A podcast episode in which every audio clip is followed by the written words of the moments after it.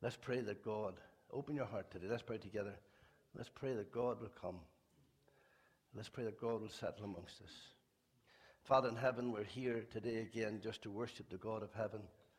We're here just because our hearts are hungry and thirsty. And Lord, we find that this old world that just drains the very life out of us. But oh God, we thank you that every time we come here, we feel and sense and experience the Lord coming among us and coming upon us in power.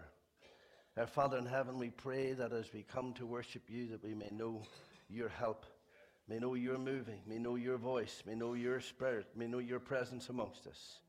And so, Father, we hand this meeting over to you now, praying your blessing upon us in Christ's name. Amen. We're going to stand and sing a number of songs. The first one is My Jesus, My Savior.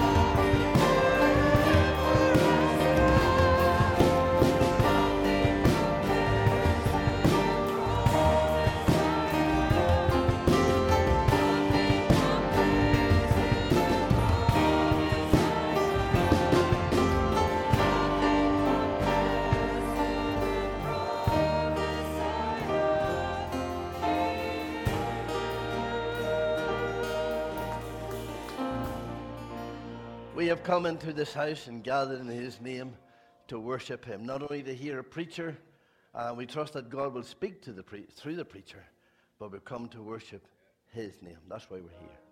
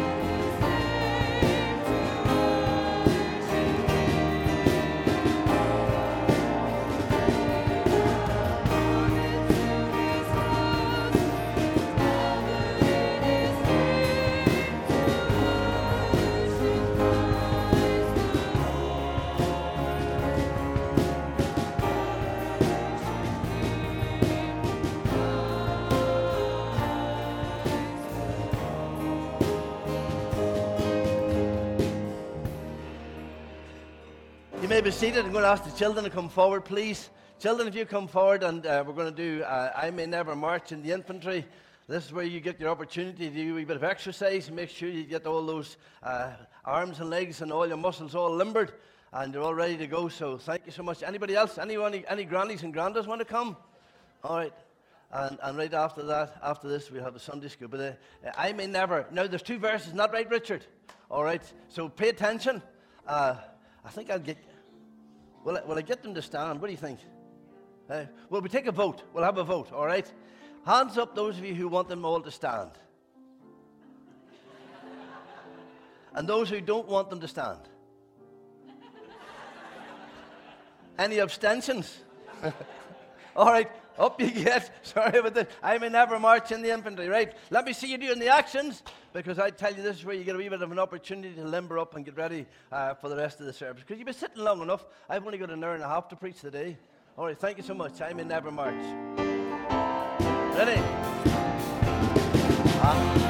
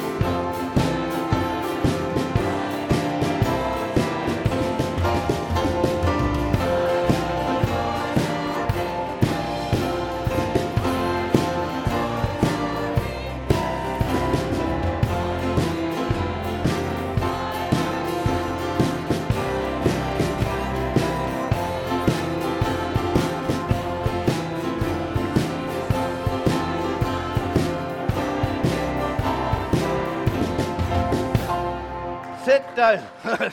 Thank you so much. All right, boys and girls, you're heading up to Sunday school. Good to have you. And there'll be someone there to come along to.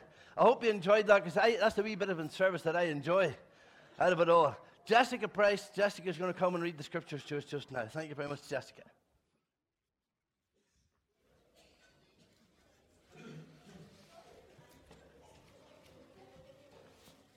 Um, I just get you to turn to Romans chapter 5, starting at verse 1. Therefore, since we have been justified through faith, we have peace with God through our Lord Jesus Christ, through whom we have gained access by faith into this grace in which we now stand and we boast in the hope of the glory of God.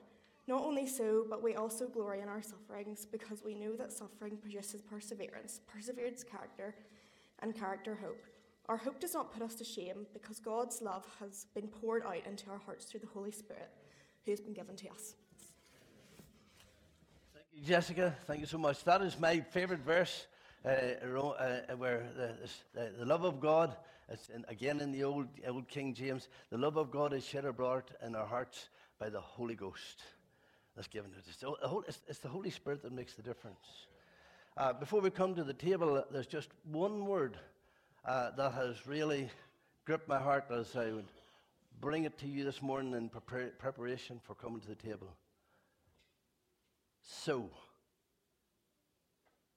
God so loved the world. And you know the kind of a preacher I am. I have the habit of maybe uh, not thinking that people are very nervous when they come in front of people. But I was thinking of myself running around the congregation this morning and I'd bring someone up and I'd say, God so loved the world.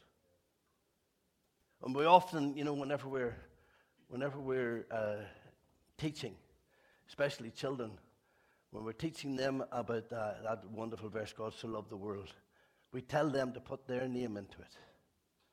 God so loved Trevor. God so loved Andy. God so loved Samuel. God so loved Neil. God so loved Stuart. God so loved Tommy. God so loved Jessica, Emma. God so loved Charlotte. God so loved, Rachel. God so loved Jackie. God so loved the world. How, what is that word so? That's, it incorporates the, the giving of his son, the, the bearing of the pain and the shame and the, and the mockery of the world. To endure the pain and wrath of God and the mockery and the, and the accusations and the criticism of this whole world. He so loved the world that he gave his only begotten Son. If we can make it personal this morning, God so loved me and that's why I come back to Him. I brave the elements outside. I'll brave the snow. I'll brave the winter because I want to be in His presence. I want to give Him glory and I want to give Him thanks for what He's done for us. God so loved the world that He gave His only begotten Son. So let that be the thought as you, as you come to the table. Make it so personal that if you'd been the only person ever born, He still would have went all the way to Calvary. God so loved the world. We're going to stand and sing, I cast my mind to Calvary.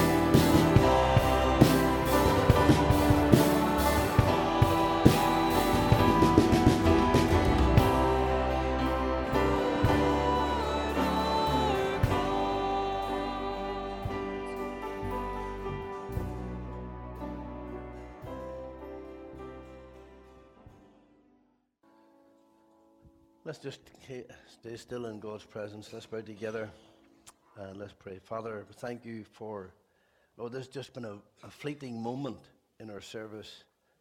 But Lord, it, nevertheless, it has been a telling moment. We, we, we lift our hearts in praise and thanksgiving to Him. Lord, this is not about Elim. This is not about uh, a church building. This is all about Christ. And we lift up our hearts in praise to Him.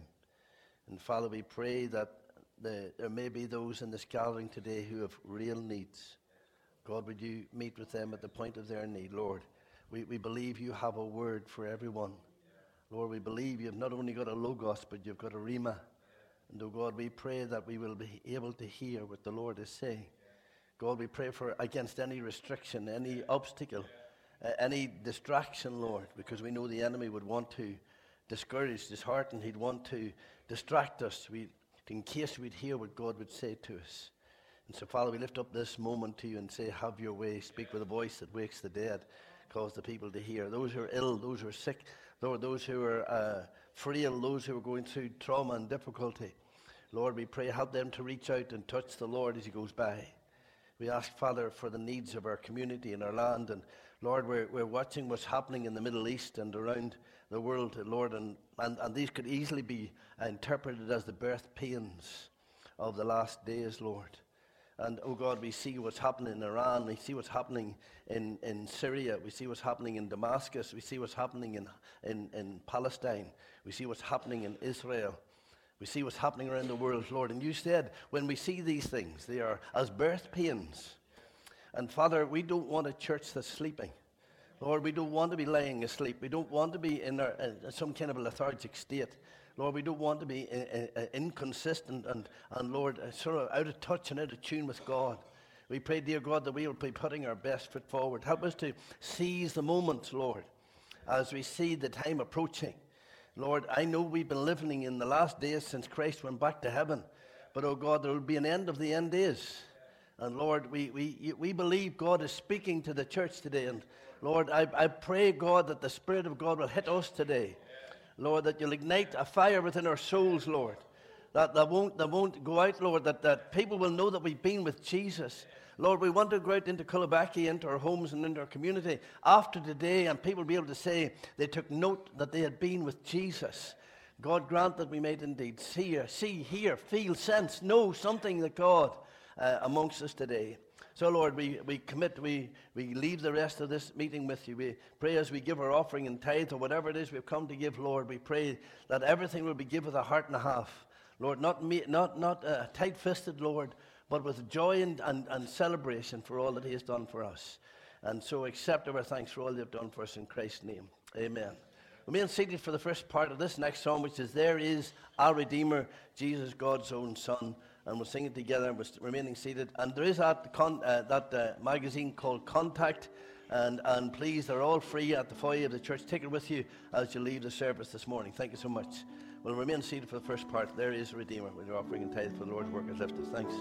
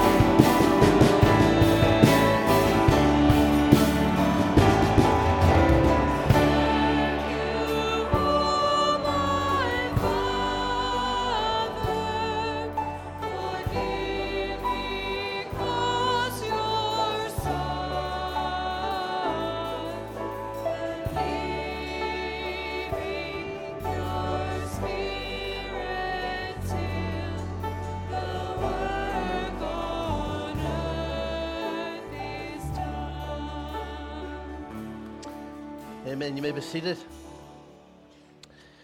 I'm going, to, I'm going to talk to you about a man who's still walking 6,000 years later on. A man that's been walking with God since the day he met with him.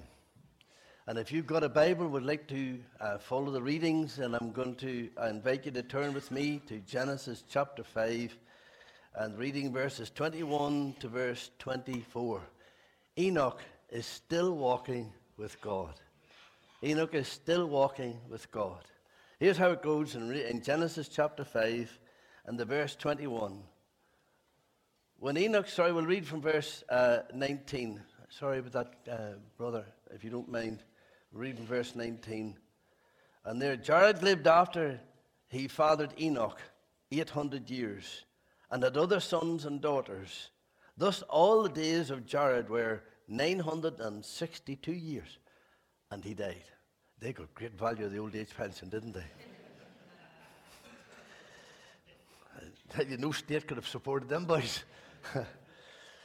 when Enoch had lived 65 years, he fathered Methuselah.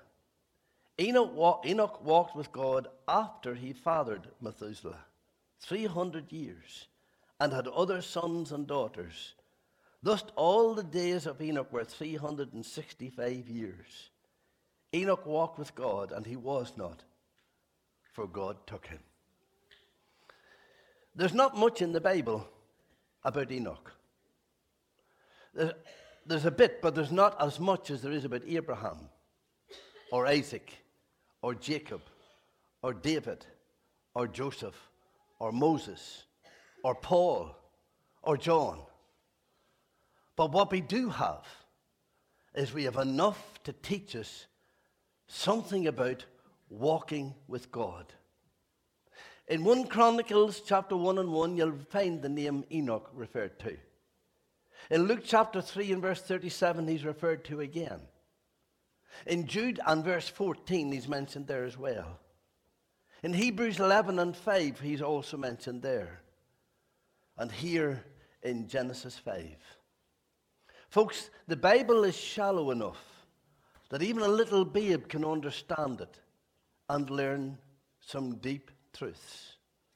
And yet it's deep enough that even the most learned of intellectuals will never ever delve to the very depths of what the teaching of God's Word.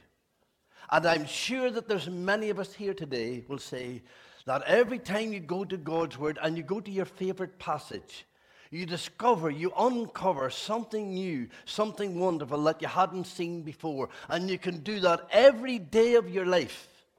And still, you'll not have fathomed the depth of the teaching of God's Word. Well, we learn that here about Enoch. You know, you, you learn an awful lot about the people that you hang around with. Isn't that right? You'll, you'll, you'll learn an awful lot about people about the, with the, by the people that they hang around with. I've termed chapter 4 and chapter 5 and chapter 6 of Genesis as the www dot of the Bible. Because you'll notice in chapter 4 we have Abel. He's the key person there. In chapter 5 we've got Enoch. And he's the chief uh, person there. And in chapter 6 we have the key person as Noah. Abel, he walked with God. Sorry, Abel worshipped God. Enoch, he walked with God. And Noah, he worked for God.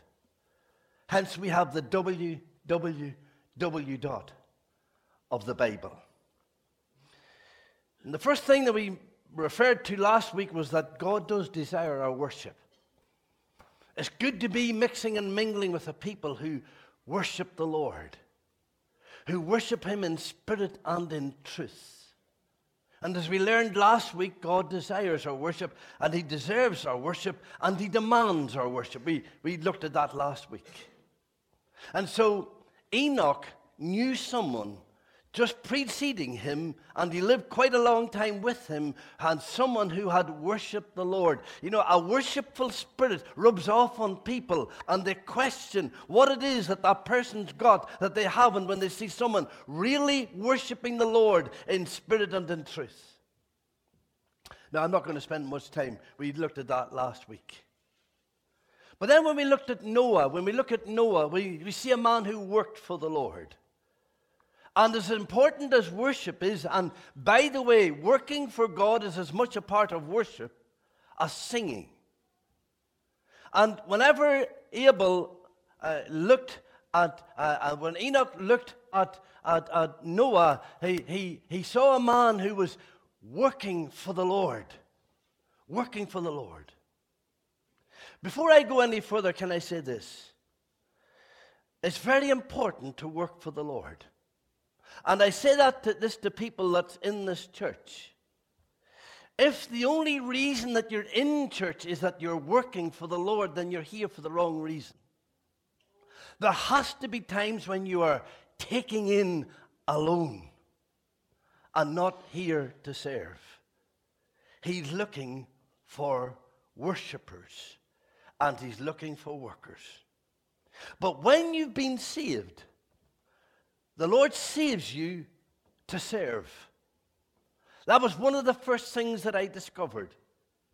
That I wasn't saved to be just a pew filler. That I was saved so that God would use me, and I didn't really have a choice as to what way God would use me. I just knew that God wanted to use me somewhere. I knew there was something that God wanted me to do. And as you walk with the Lord in the light of His Word, well, what a glory He sheds on your way. If you walk in the light as He is in the light, we'll have fellowship with God. We must do what we can when we think of what the Lord has done for us. And think of that for a moment. What has He done? Well, there's no undefeated enemy, there's no unfinished business, there's no unfurnished need, there's no unfulfilled promise. There's no uncovered clause. There's no unopened door. And there's no unsolved issue concerning our salvation. It is finished. It is done. I don't know how you fix your car and what you, how you go about fixing your car. Whenever I was a young fella, I used to go into all the scrap yards of the day just to get a piece of a car for this and a piece of that. And I think some of you know something about that in scrap yards. Not saying that you're driving a scrap heap now, by the way. But anyway. Well, have you ever gone into a scrap yard and you see there, well, I think a scrap yard represents how the Lord found us. There we were, much like, result, uh, like that as a result of the fall. Our frame was bent out of shape, our tires were flat, our engines were seized, and, or as we used to say, that throwing a leg out of the bed. If anybody knows that kind of language, our brakes were completely busted, our power was completely gone, our steering was out of line, our electrics were all shorted, our radiators were full of holes, and our batteries were flat.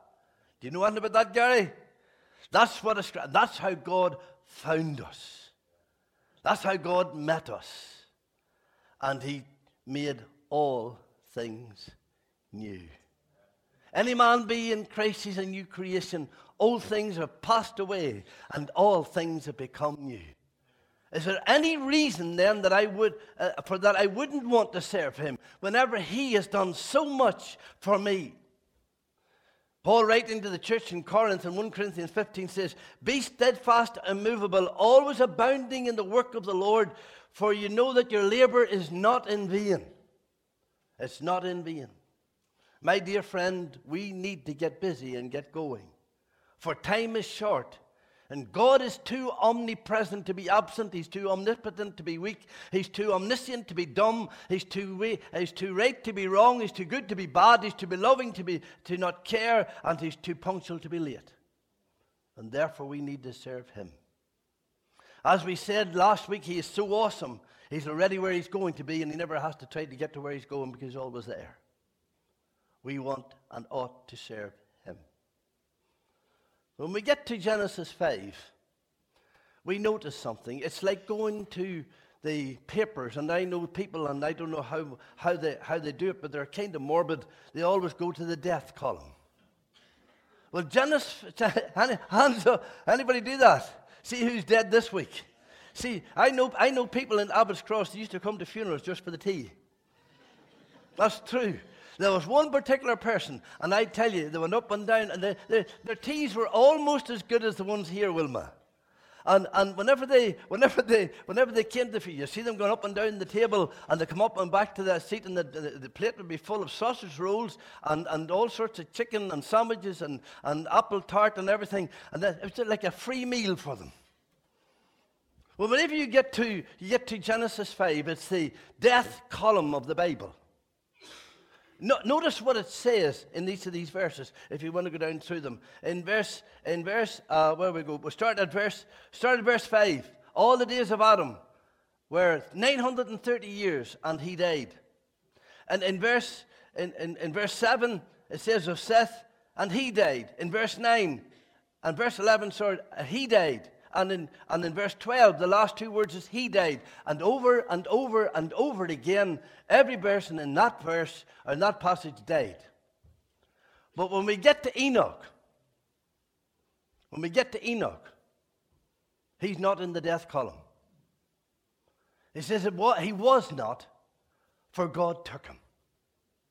Now, whenever we look at find someone who has got that kind of a testimony, when we, when we find out that someone has got that kind of an experience, we want to know what did he do that he wasn't included in the death column. I mean, I would be interested anyway, wouldn't you? I mean, some of you folk, you're walking around there and you're trying to keep fat because you want to stay, you want to keep young. Isn't that right? And some people go in to get a facelift and a bake lift and an eye lift and a tummy tuck, and they get bits moved from the front to the back, and they get all sorts of things done, and they come in, they come out looking like Mr. Atlas, and they think they're going to live forever. You're not going to live forever. But whenever you find someone who hasn't had an obituary, who hasn't died, who, the Bible says he was not because God took him, and I believe he's still walking with God 6,000 years later on. I'm interested in that fella. I'm interested in that fella. What did he do? How did it come about? What, what was the experience? If you want to find out about this column, I'm not going to go into too long because it takes too long to do it, but if you want to find out whose family died, you'll find it in verse 1 of chapter 5 of Genesis. It's the Adams family, and the Adams is here. It's the Adams family. They all died. But whenever you get to the New Testament, you'll find in 1 Corinthians 15, there's a second Adam.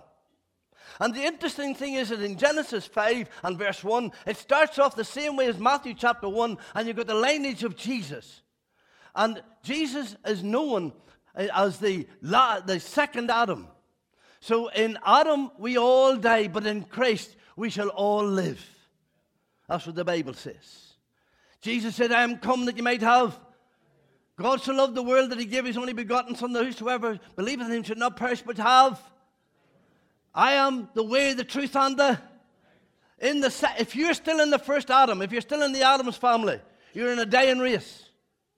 But my dear friend, you need to get into the second Adam's family, into the life and lineage of Christ.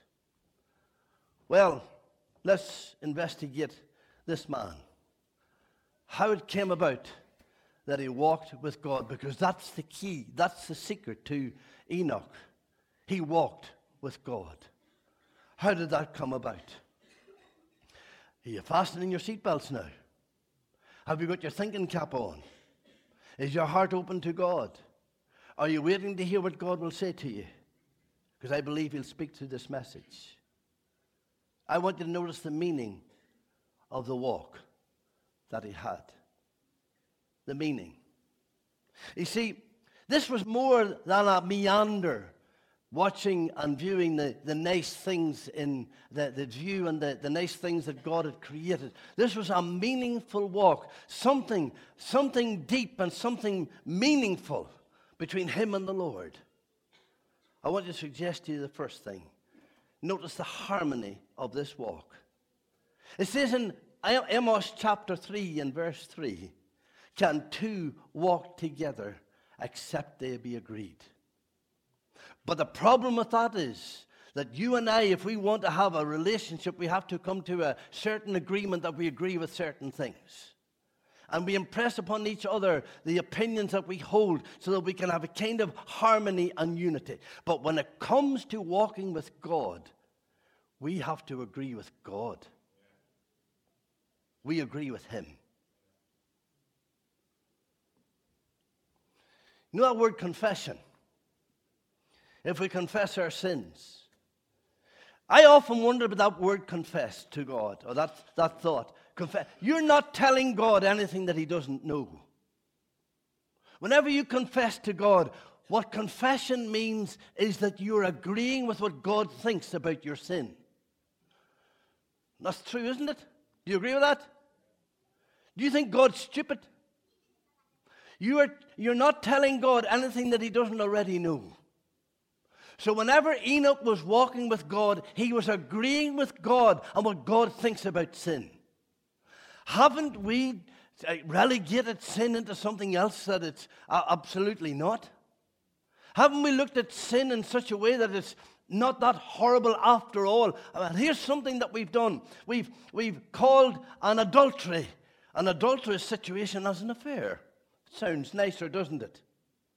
And even one man thought about uh, fornication and they've recalled it dating. Well, I don't think I'll go that far.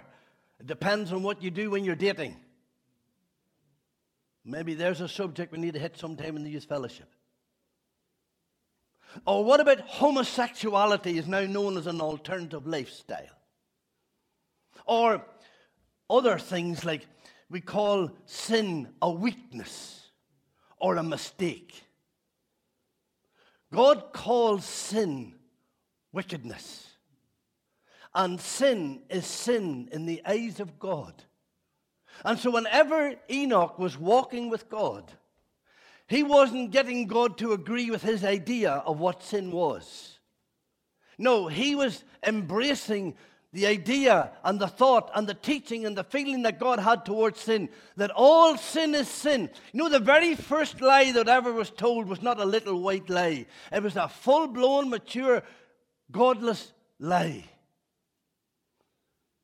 He walked with God. There was the harmony of this walk.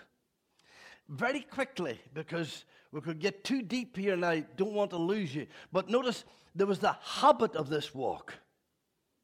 He walked with God. Here's what the psalmist said in Psalm verse 40, chapter 40 and verse 2. He lifted me out of the miry clay and he set my feet upon the rock. This man was changing.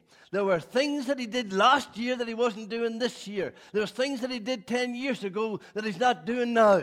There was an absolute beginning and a changing and a cleaning up of his life. Listen, if he told nine lies last year, he'd only tell eight lies this year. You get that one? You shouldn't be lying at all. Now, I'm not saying that we live a sinless life. But I am saying, my dear friend, there must be the cleaning up of the life.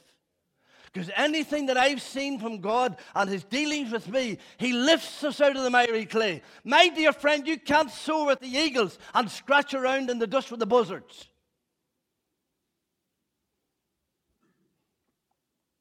He walked with God. There was the habit of leaving behind that old sinful life that he had embraced and that he had fallen into and he began to walk the highway of holiness that Isaiah speaks of. Not only was there the harmony of the walk, and not only was there the habit of the walk, but there was the help in this walk. Whenever you're walking with God, you've got His presence with you, haven't you? I tell you, in your, we, got, we got you up last Sunday, we had you dancing. That was the first time you've ever danced in this church, isn't it? we rejoice, rejoice. I tell you, in his presence there's fullness of joy. Whenever God is with you, my dear friend, you can go through hell and high water, can't you?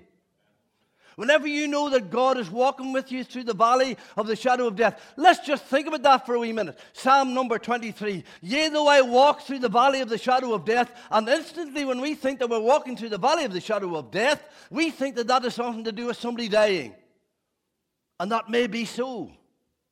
But every one of us today are in the valley of the shadow of death because death is lying ahead of every one of us. But there may be circumstances, there may be situations where we're going through that are particularly challenging in our lives. And even in those particular challenges in our lives, we know He walks with me, He talks with me, His presence is real. Not right? Joseph would agree with that.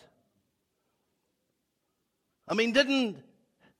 I, I remember falling out with a minister once. He was an independent minister. You wouldn't think I'd fallen out with anybody, would you? We had a disagreement. Do you know what our disagreement was on? He was saying that Joseph was very, very like the Lord Jesus. I said he wasn't. I think you've heard me say this before, have you? I said, in what way was he like Jesus? Well, he was, he was rejected of his brothers. He was 30, sold for 30 pieces of silver, and on and on he went with his wee. Well, I said, I asked him one question. If, see, there's a very dangerous thing whenever you try to liken people to the Lord Jesus, because there's always a flaw or flaws in someone's life. And here was Joseph. Why did he have to wear that coloured coat out amongst the, uh, do the shopping or do the, do the work in the farm? I mean, I wouldn't wear my best, my best coat out to do the farming, would you? And of course, that's what he did. There were elements that Joseph did that God needed to deal with in his life. But I want to tell you, he was sold to his brethren. He was down in the pit. He was then sold to Potiphar's house. He was in the palace. And then he became a president. And one of the things you learn about Joseph's life is God was with him. There's the help to walk. Can I say to you, my dear friend, when you're lost, he'll be your guide. When you're overwhelmed, he'll be all around you. He will be your guide when you're lost. He will be your healer when you're sick. He will be your strength when you're weak. He will be your light when you're in darkness. He will be your joy when you're, when you're, when you're sad. He will be your gravity when you're tempted. He will be your day when it's night. He will be your hope when it's hopelessness, when there's hopelessness all around. He'll be your lover when you feel unloved. He'll be your comfortable when things are uncomfortable. He'll be your advocate when you're surrounded by accusers. He'll be your door when you're at a dead end. He'll be your life when you face death. He'll be your friend when you're deserted. That's the help in this walk. God is so awesome. He changes positions with us. I, I, I remember, well, now about 13, 13, uh, 13 and a half, maybe 14 years ago, God gave me a wee verse. A big challenge was in front of us. We, I, I had had You've probably heard part of my testimony, and do you no harm to hear it again, but I'm not going to go into it too deep in that. I have, very, I have a very bad back kind of thing, but it doesn't bother me anymore. But I, I won, uh, you remember that stubborn bush in the front of the house? And it won the battle, and I ended up three months in the broad of my back. I was so full of tablets, so full of pain relief, I was so full of stuff that I was absolutely off the head, and I was looking at little men running across the ceiling. Uh, the wife room looking out in the bed looking for the army. I, I, I, I just was absolutely off my rocker with pain relief.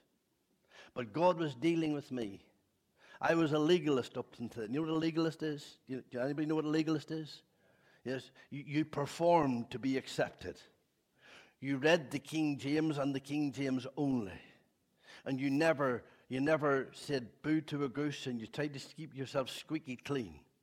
And God started challenging me about the fact that I had law and legalism at the heart of my gospel, and grace and mercy and peace and forgiveness were nowhere to be seen. Now, I had a big change to make. I mean, my security, now I'm not a young fellow there either, and, and, and I, I, I can't stay here. And so I made a decision. I wrote wrote a resignation letter and left not knowing where I was going. My dear friend, here's the verse that God gave me.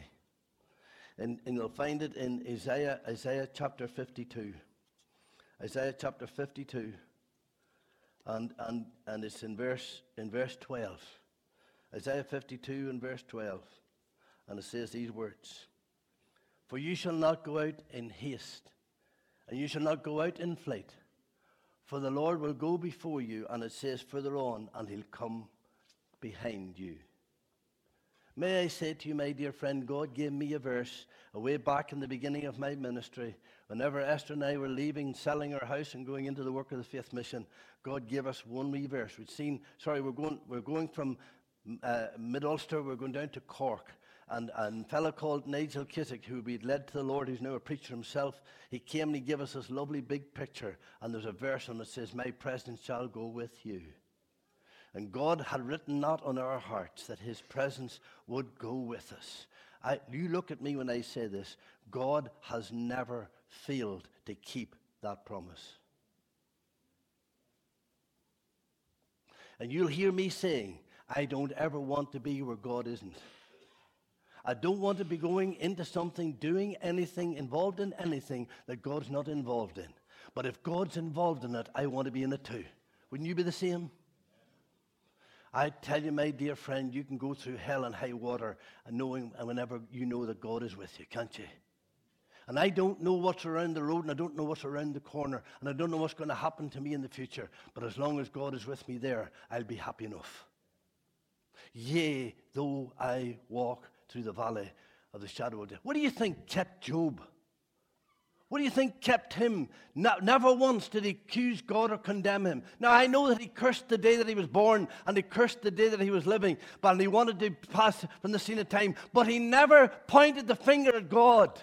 You see, my dear friend, when God is with you, you can face hell and high water and come out on the other side. With our God, we can run through a troop and we can leap over a wall. The meaning of this walk. Time's going to beat me. Notice not only the meaning of this walk, but the motive of this walk. Have you noticed anything about him? It wasn't until he became a father that he started to walk with God. After his son Methuselah was born at 65, then he walked with God. I was uh, visiting around Tobermore quite some time ago for a mission. Uh, have invitations coming for our Knock Every Door in 2024. They're coming. Hopefully, we'll be able to give you a few of them. I have 4,000 of them ordered. I'm all excited. I can't wait. Can't wait. But here we were up in Tobermore, up in Mid Ulster. And I remember, I can still see me going to this house. And this has happened quite a number of times. I remember going to this door and I knocked this door, and this woman came with a wee baby in her arms. That was just the loveliest wee thing. Mind you, I can't help but think, how can anybody? Esther's, Esther's been trying to console me.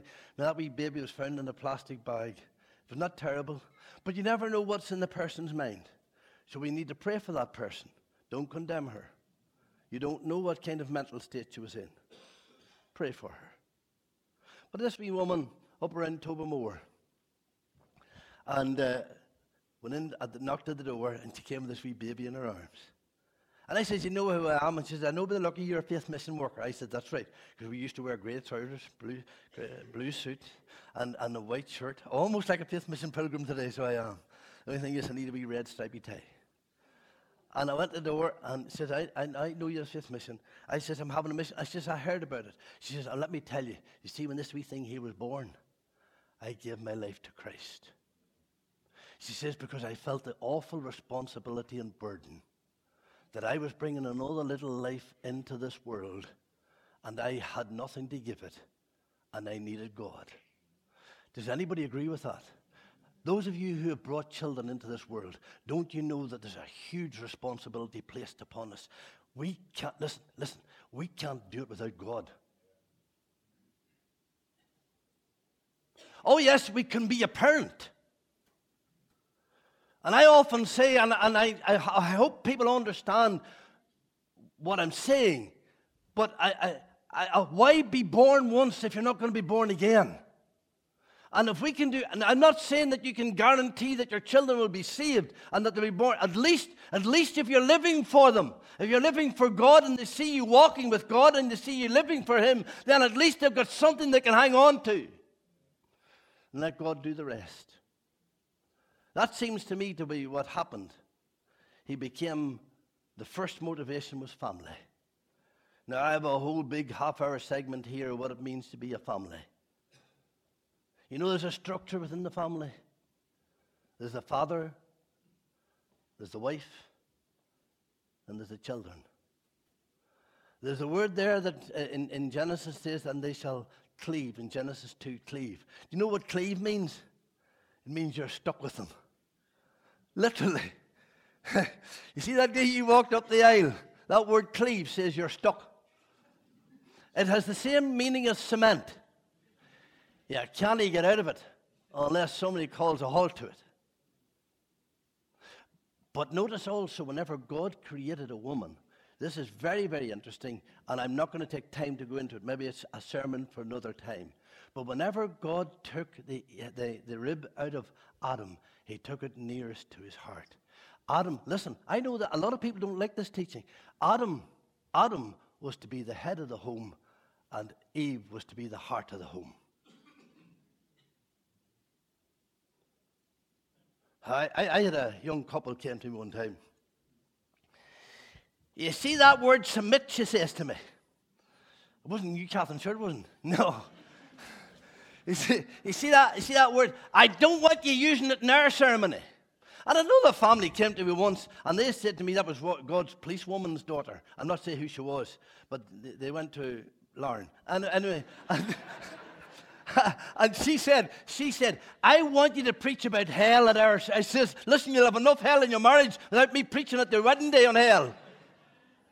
I said, I will not preach about hell at anybody's wedding. And I'll tell you for why, because marriage is supposed to be a reflection of the love of God with, his bride, with Christ and the bride. Not right? Why would you preach about hell at your wedding? I'm not going to hijack and ambush people when they come to you. Don't you ask me to preach about hell at your wedding either. I hope there'll be a few here. I'll be praying for you that there will be.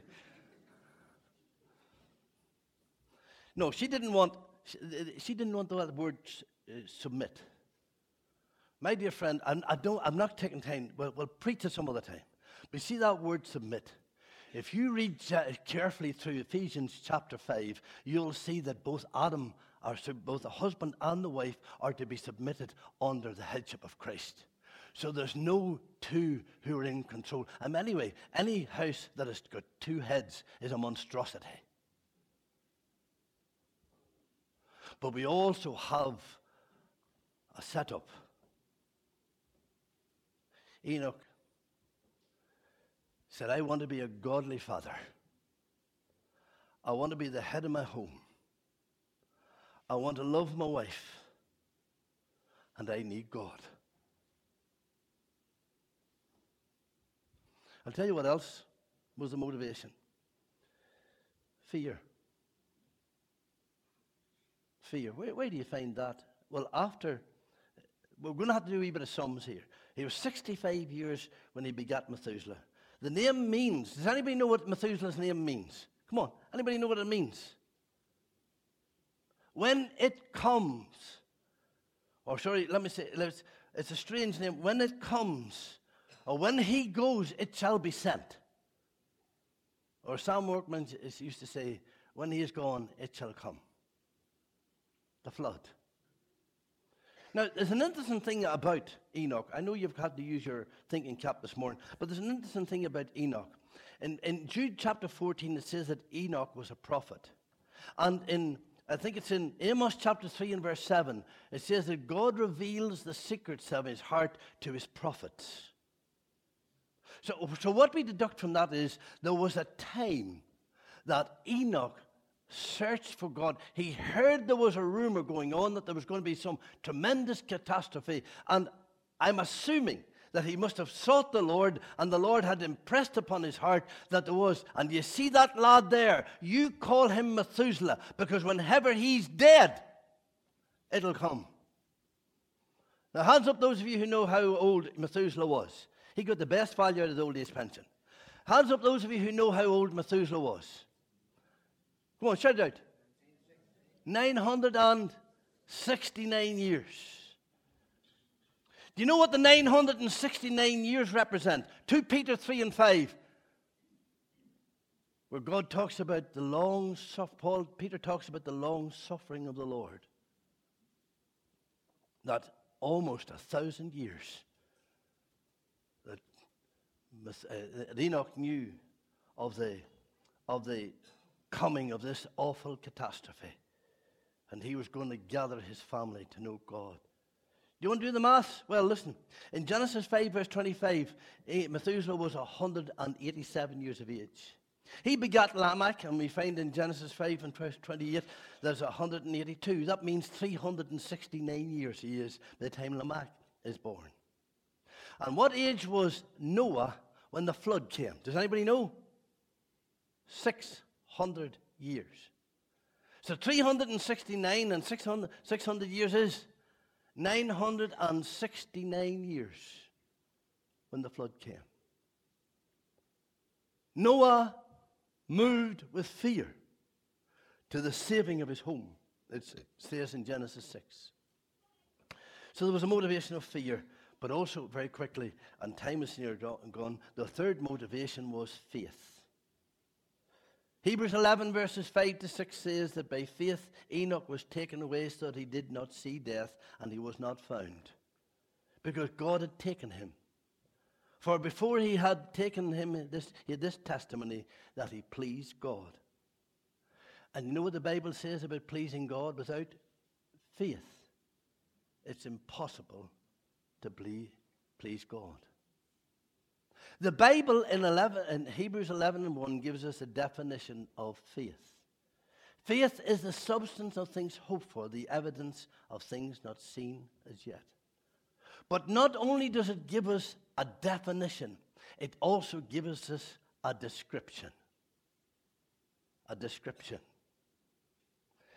Faith is a substance. That word substance is in the Greek word is hopa histome. Hopa means something to stand up on.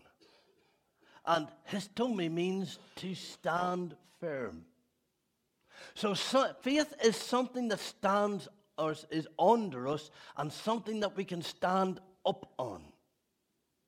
You don't get faith by getting somebody to pray for you.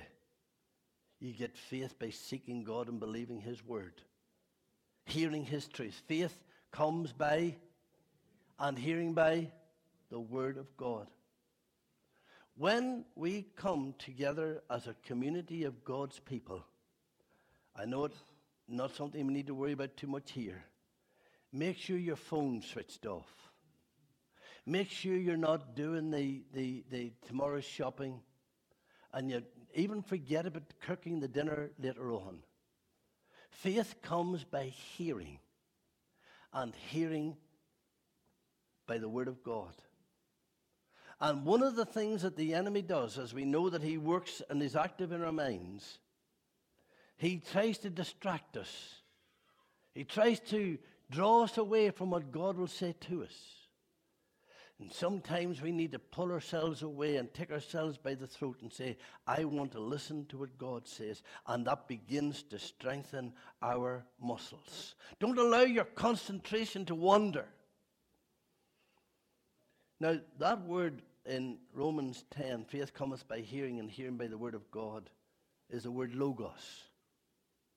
That word logos is a general word from God. This is God's word. That is the logos of God. That is God's word. Are you with me now? You haven't fallen asleep yet. This is very important. That's the logos. But there was a preacher one day, and he was away preaching.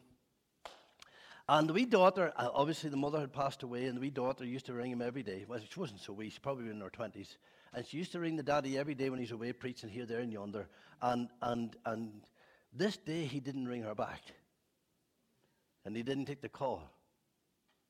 And she rang him the next day. She says, Daddy, I'm looking for a new daddy. Because you didn't ring me back. He says, But I sent you a text. That's the Rhema. God can send a word into your life that can utterly and completely and totally transform your life and turn your life right around and begin to make things real to you. Things become vibrant. Things become essential. New desires, new hopes, new aspirations. A new you is born when you hear that rhema of God to your life that determines and dictates your future. Faith comes by hearing, and hearing by the word of God. Here's a, little story I picked up. Faith and science had a conversation. Science said, You believe in all that stuff you cannot see? Follow me and let me show you the real world. And so faith said, All right. And as they walked through a flower garden, science said, I can name you every flower in that garden. I cannot, uh, I can tell you what attracts the bee for honey. And faith says to science, That's good. Next day, they went through a forest. Science said to me, See every tree in that forest? I can name every tree. And what produces sap? And science said, faith said, science said, I can name you every tree. And uh, Faith said, That's good. They kept walking and they came to a huge body of water, and Science stopped his tracks. Said, I can't go any further. Faith pushed him and said, But he said, I have nothing to stand on. Then science, or Faith said, uh, Well, then, Science, get behind me. And uh, Faith uh, got Science to walk behind him, and they went back through the forest, back through the gardens. And Faith said to Science, You didn't name the lily of the valley. You didn't tell me the name of the, the bright and the morning star. You didn't tell me about the, about the, uh, about the, the, the tree upon which they would hang the Lord Jesus Christ. And when they came to the body of water, uh, Faith walked on out into the water, and Science said, I can't go any further. How are you walking on the water? He says, I've got something to stand up on the Word of God. You and I, my dear friends, are we would like that. We stand on the Word of God. If we are going to be successful in our lives, if we're going to be successful servants, if we're going to be successful in our marriages, if we're going to be successful in our professions, we need to stand up on the Word of God. Here's the last thing the maintenance of this walk, and I'm near done. Keep short accounts. Who of us didn't blunder this week? Tell it to the Lord. Short accounts. The second thing, a searching attitude. You ever, t- ever entertained the wrong attitude? Have you? You're all perfect then, is that right? You saw that person you didn't like and you couldn't wait to get saying something about them. A searching attitude. That's something I often do, is search my attitude and my motivation. My car is constantly talking to me. Anybody's car here talk to them? My car talks to me. There's wee lights flashes on the dash if I'm going too fast. That ever happen to any of you? And see, there's a wee red dot in the middle of the screen in front of my dash, and it says if it's in a 30, you'll see a 50, but if you're doing 51, it'll be flashing at you. Slow down, boy. Slow down. And then if it's cold outside, if it's under four degrees, it says careful the temperature outside is four degrees, therefore it could be freezing. And then it'll say something else, your brake pads, or it's slippery on the road, and I've turned. It turns off certain aspects in, uh, uh, of the of the mechanics of my car when there's when there's certain elements going on outside. My car is always talking to me. I said, "Would you ever shut up?" The Spirit of God comes to us and lets flash those flashing lights and we experience something of the convicting power of God when it comes to us. When we're thinking things and we're saying things and we're doing things that are not pleasing to Him. And He does that for a reason, not to hurt us, but to get us to go back in line again. And then the last thing is to surrender your aspirations. It just means, God, I'm giving myself away and I'm letting you take control. Enoch walked with God, and he's still walking today. It's been a wee bit deep today, hasn't it been for you? But I hope it's been searching. Are you walking with God? Let's bow together in prayer, and then we're going to sing our last song. Our Father, we pray that as we ponder your truth, as we think about this great giant of faith Lord, very little said about him in your word, and yet, Lord, what there is is deep enough for us to, to, to be overwhelmed almost with the truth of your word. God grant that we each one will serve you with a clear heart, walk with you in the valley of the shadow of death. In Christ's name we pray. Amen. I'm going to get you to stand and sing three verses of that hymn, It is Well with My Soul. Thank you, folks it is well. We're going to sing verse 1, 3, and 5. When peace like a river attendeth my way, when sorrows like sea billows roll, whatever my lot has taught me to say, it is well, it is well with my soul. We'll stand and sing together. Thank you.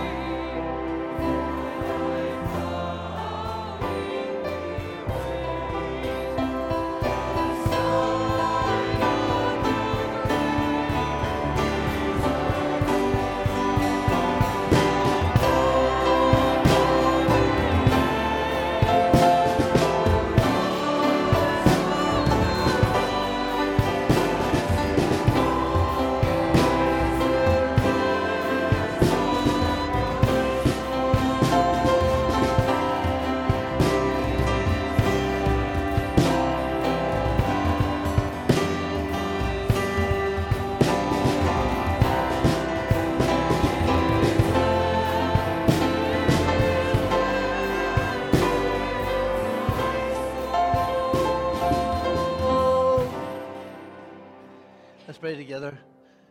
If, if you have a need, there's always folks here to pray with you if you have that need.